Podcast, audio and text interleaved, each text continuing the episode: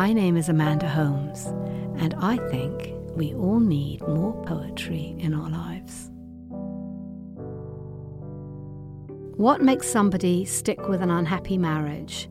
This poem, suggested by one of our listeners, gives us one unhappy marriage in all of its complexity, and it really is a masterpiece.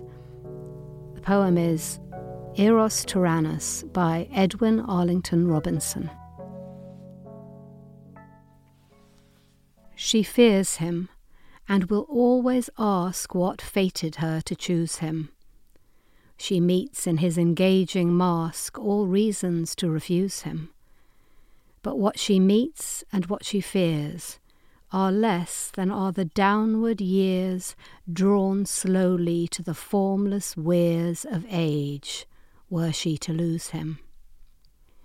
Between a blurred sagacity that once had power to sound him, and love that will not let him be the Judas that she found him, her pride assuages her almost, as if it were alone the cost. He sees that he will not be lost, and waits, and looks around him. A sense of ocean and old trees envelops and allures him. Tradition, touching all he sees, beguiles and reassures him. And all her doubts of what he says are dimmed with what she knows of days, till even prejudice delays and fades, and she secures him. The falling leaf inaugurates the reign of her confusion. The pounding wave reverberates the dirge of her illusion.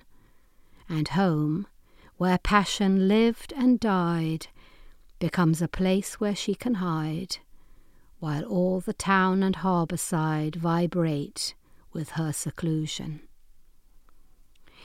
We tell you, tapping on our brows, the story as it should be, as if the story of a house were told or ever could be. We'll have no kindly veil between her visions and those we have seen, as if we guessed what hers have been, or what they are or would be. Meanwhile, we do no harm, for they that with a God have striven, not hearing much of what we say, take what the God has given. Though like waves breaking it may be, or like a changed familiar tree, or like a stairway to the sea, where down the blind are driven. Thank you for listening. If you have any suggestions or comments or ideas for poems that we should share, we'd love to hear from you. You can email us at podcast at theamericanscholar.org or comment on our website, theamericanscholar.org.